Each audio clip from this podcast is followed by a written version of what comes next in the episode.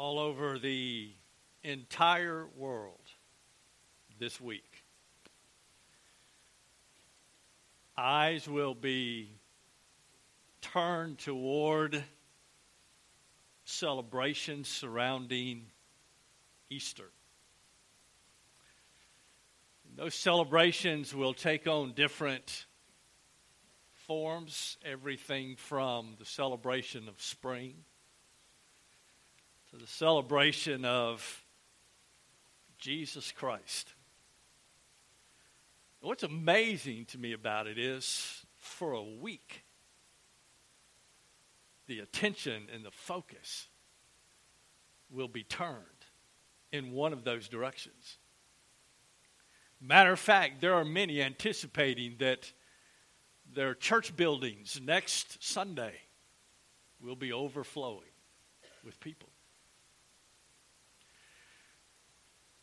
I'm reminded of a, of a hymn that was written by Charles Wesley.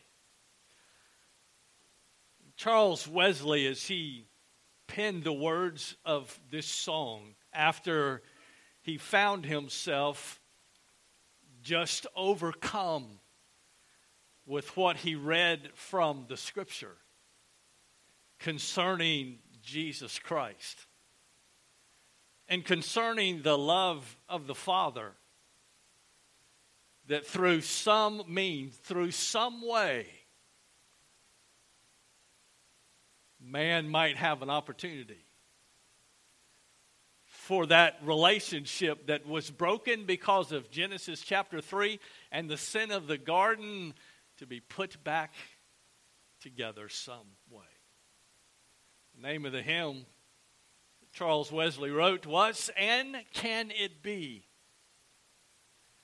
Just to give you a few of the words, here's what he wrote Amazing love.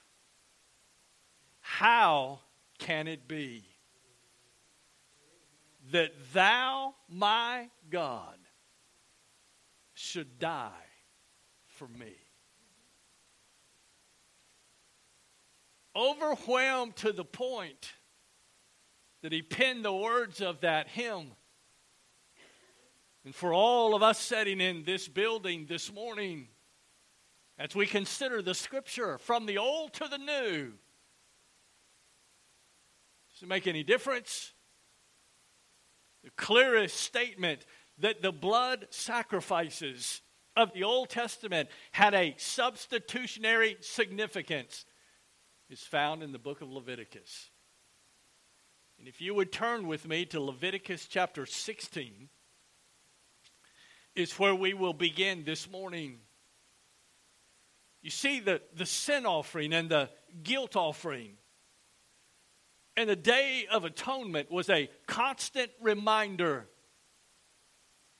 to Israel.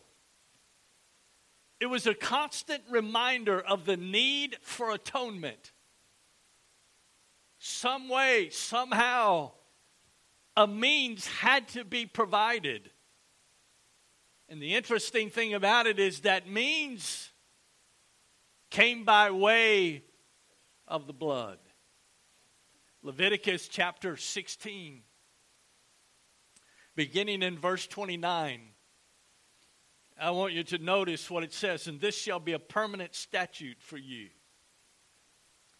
in the seventh month, on the tenth day of the month, you shall humble your souls and not do any work, whether the native or the alien who sojourns among you. For it is on this day that atonement shall be made for you to cleanse you.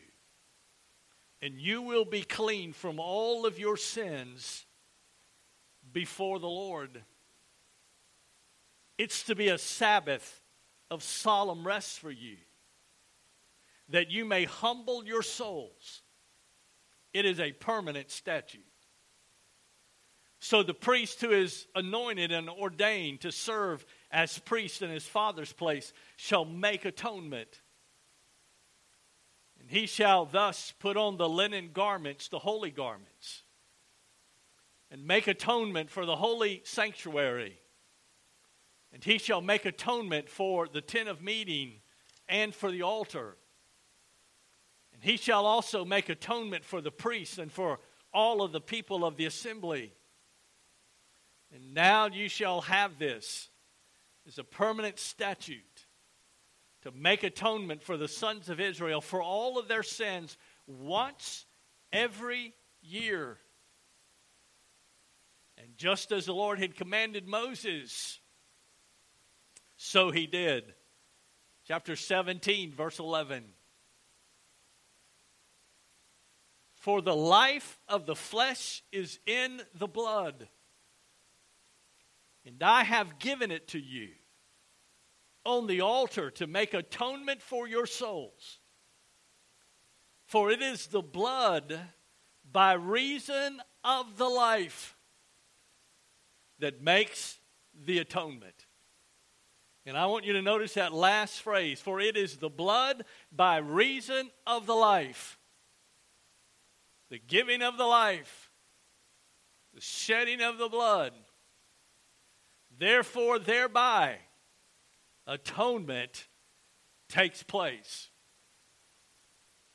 I want you to understand with me just for a moment about the significance of the word atonement, found only in the Old Testament, not in the New. But in the Old Testament, the word atonement, here's what it, here's what it means it conveys the idea of covering, to hide, also covering for someone. In other words, not charging someone with an offense or a penalty. And so, from the Old Testament, we see this statement of atonement, the significance of atonement, as it finds its way, as he comes through the gates into Jerusalem, into the city and all of those things that happen throughout that week, eventually making his way to the cross. And my dear friend, he knew he was going that direction. He knew that's where he was headed. My dear friend, an atonement had to be made, a blood sacrifice had to be offered. And the only way that man could be placed in a position so that his relationship with God could be where it should be was through this sacrificial substitution. Because you see, there's absolutely no way that any of us could ever pay what was required and necessary. Now I understand why Charles Wesley was able to say, Amazing love! How can it be that thou, my God, wouldst die for me? And my dear friend, as we consider this week, past this week, as we get past Easter Sunday, my dear friend, my desire for you is that same love that Charles Wesley wrote about would continue in our hearts and lives far past any of that. We ought to, this morning, with that crowd that shouted as Jesus walked into the city. And as he came into the city under the cries of all of the shouting and the Hosanna and all of those things, just as that night when Jesus was in the Garden of Gethsemane and he began to pray, and as we see in the agony and the distress that he found himself in, and my dear friend, listen to me. It wasn't going to the cross that was the issue. It wasn't all of those events that were going to take place. That wasn't the issue. The issue was this that sacrificial lamb, that substitute. My dear friend, God was going to make him sin for us who knew no sin. And as a result of that, holiness is repulsed by sin. And so, what Jesus was dealing with, he knew what was coming. He knew the relationship between the Son and the Father was going to be placed under strain when he hung on the cross. For you and I this morning, let me tell you something, it ought to shake us to our core. when we consider and understand the magnitude of His love, the magnitude of His grace, whereby you and I could ever hope to have an eternal home with Him one day. I don't know about you, but the whole time as I, I, as I read and dug all of this week, I said, Heaven help me. Oh God, please. Please let me just love you with all that I have because of your great love for me. Romans chapter 5, Paul writing to the church at Rome, here's what he said. He said, But God proved his love toward us, in that while we were still a sinner, Jesus Christ died for us. My dear friend, it's verse after verse after verse. True, the word atonement from the Old Testament is not found in the New, but words such as ransom, the propitiation, the appeasement of the Father, whereby you and I could never do. My dear friend, please, this morning, there is no forgiveness apart from the blood. There is no forgiveness apart from the blood, and there can be no atonement without substitution. Every year, Israel was reminded of their sin. My dear friend, you and I today, praise be to God. Because when we become a child of God, our sins are remembered no more. Removed as far as the east is from the west. Matter of fact, there was a sacrifice, a substitute that took our place and sat down at the right hand of the Father once and one time only to be the what? The propitiation for our sin to the Father.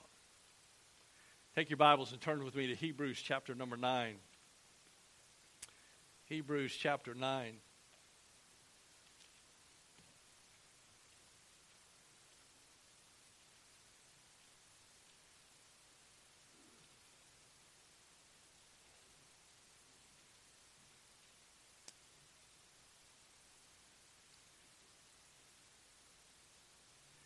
Hebrews chapter 9 and verse 21 and 22.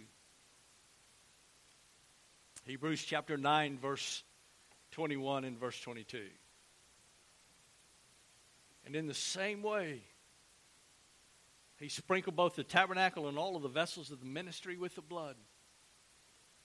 Verse 22. And according to the law, one way one may almost say all things are cleansed with the blood. Now, hold on just a minute. Let me explain to you what he's saying there because under the law, water, flour, or fire could be used. And without the shedding of blood, there is no forgiveness. Without the shedding of blood, there is no forgiveness. Look at chapter 10. Hebrews chapter 10. I want you to notice verse 3 and verse 4.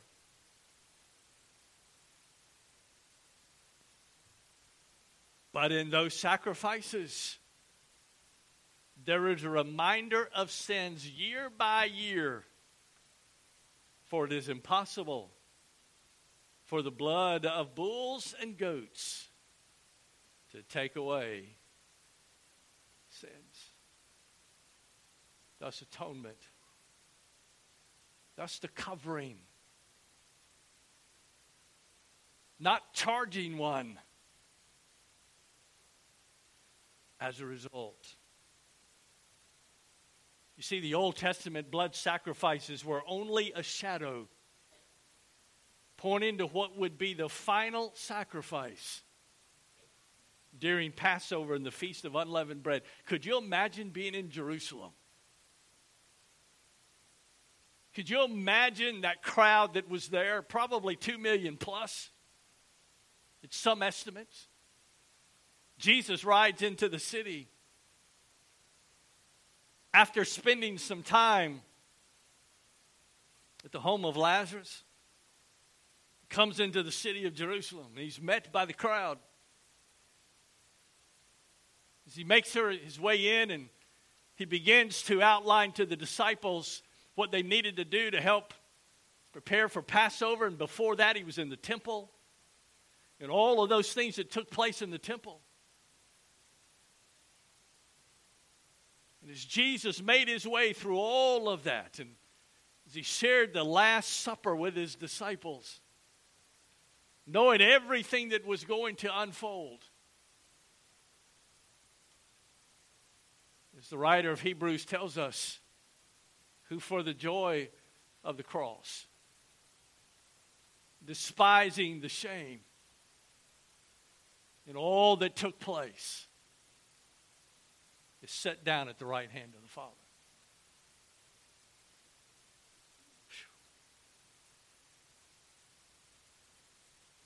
In the New Testament, you find words like ransom, sacrifice, reconciliation. And all of those words that speak to the relationship that we have because of the blood of Jesus Christ. You see, Jesus Christ is the fulfillment of Passover. Matter of fact, if you'll turn with me in your Bibles to John chapter number 1. John chapter 1.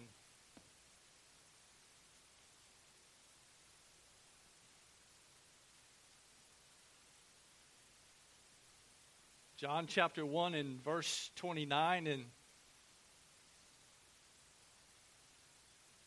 we'll also look at verse 36.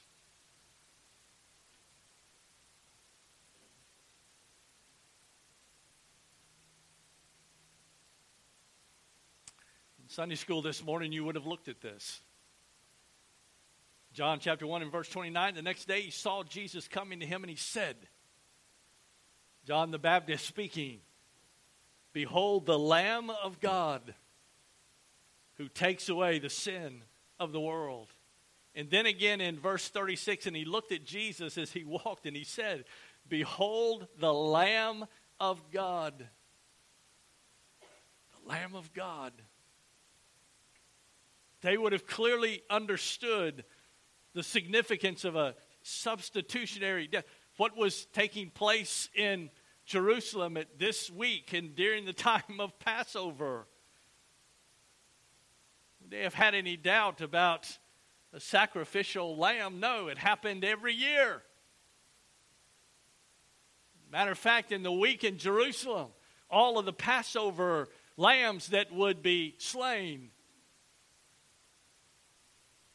It was no coincidence that Jesus Christ, that God the Father, decided that this was going to be the moment and this was going to be the time in the life of Israel that Jesus Christ would go to the cross. It wasn't a coincidence it was this week. No, he was the paschal lamb. That's who he was.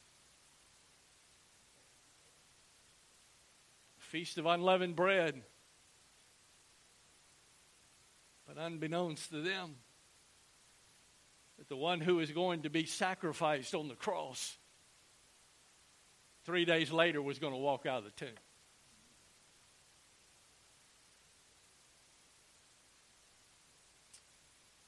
You see, the substance. The substance today is Jesus Christ. Turn with me to 1 Peter chapter 1 and verse 19. 1 Peter chapter 1 and verse 19.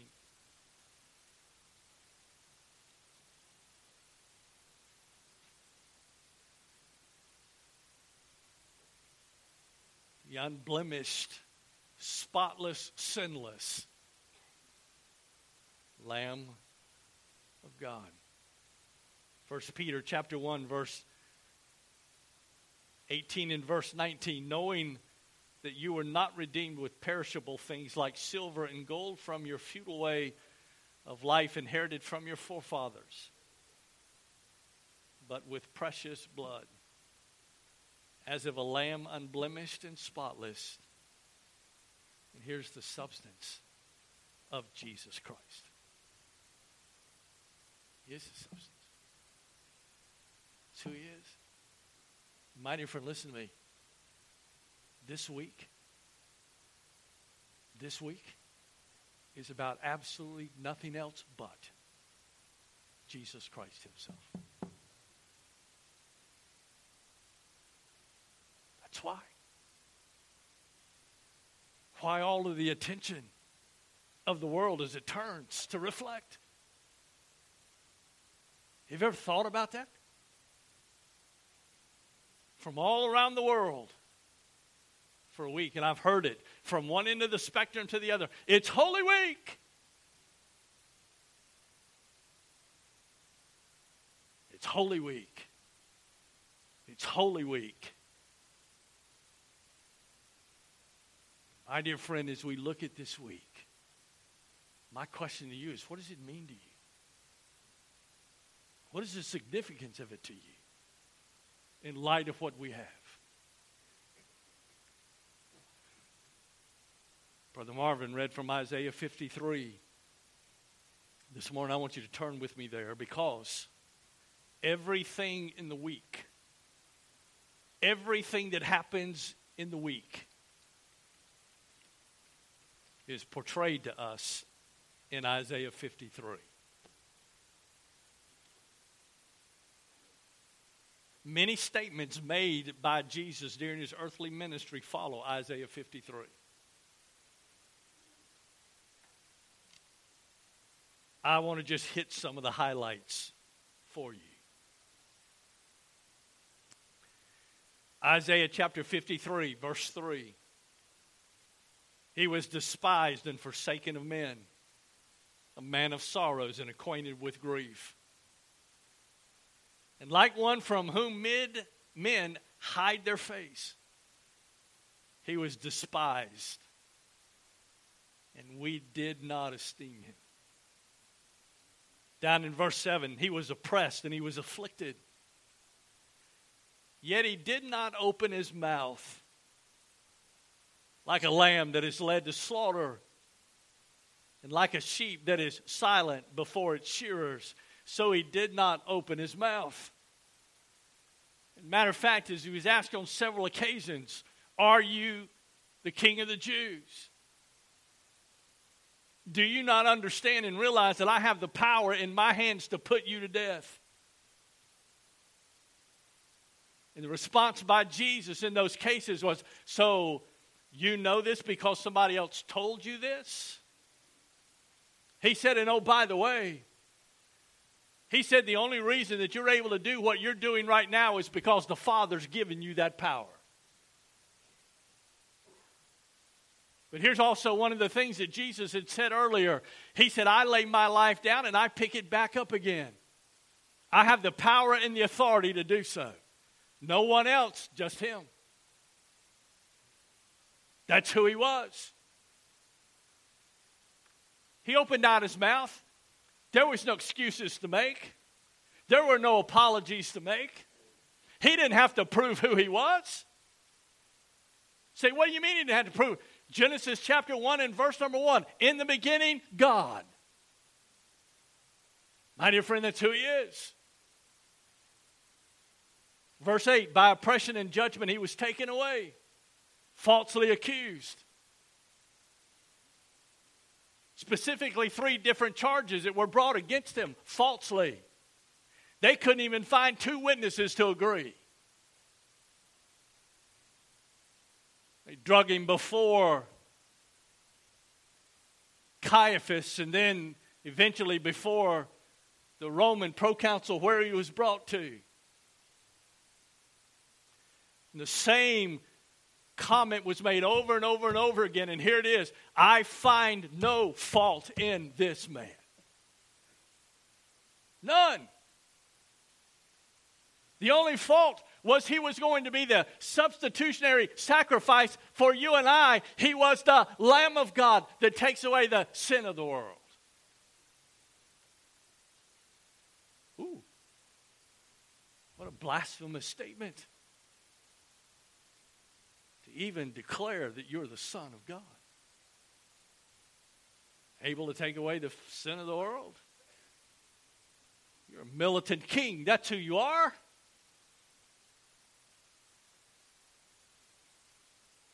Verse 9 His grave was assigned with wicked men, yet he was with a rich man in his death. Because he had done no violence, nor was there any deceit in his mouth.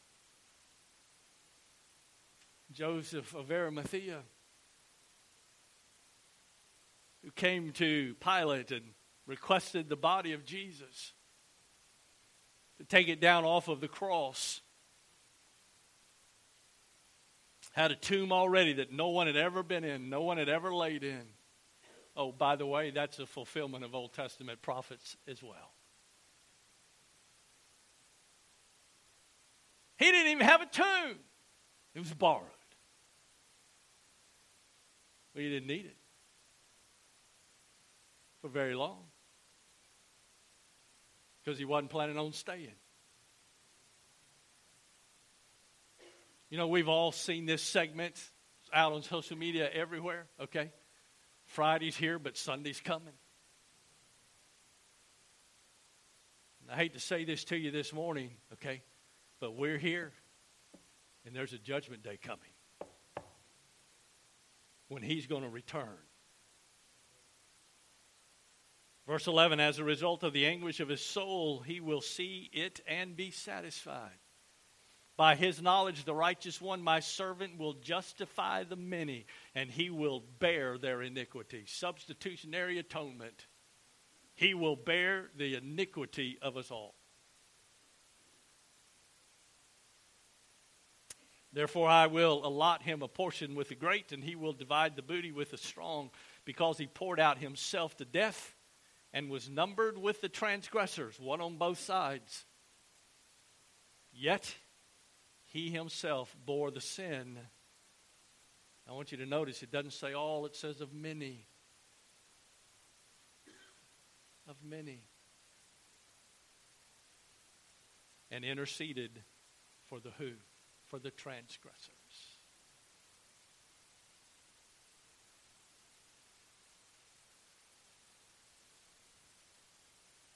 From his baptism, his ministry, his suffering and death, to his resurrection and ascension, is seen as a fulfillment of Isaiah 53. And let me say this this morning His blood is sufficient for all of those who call upon His holy, blessed name. Sufficient to accomplish what God intended take away our sin.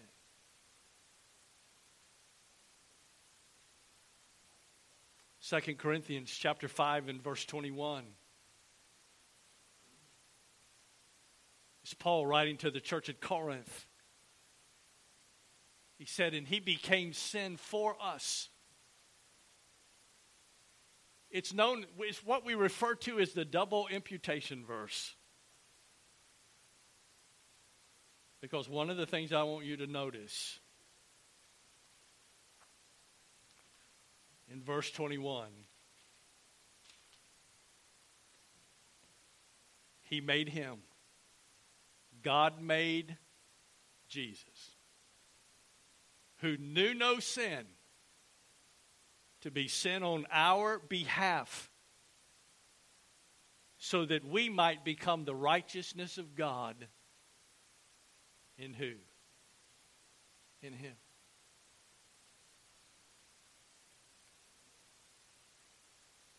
So what's what's the magnitude of all this?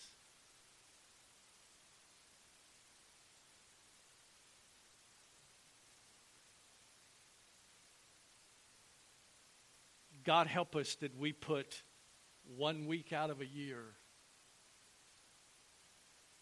to shout Hosanna at the beginning. And to jump with exuberation on the end of the week when we celebrate his resurrection. Eventually his ascension.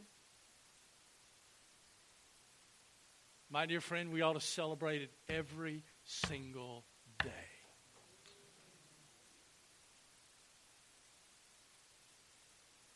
Charles Wesley, overcome by what he read.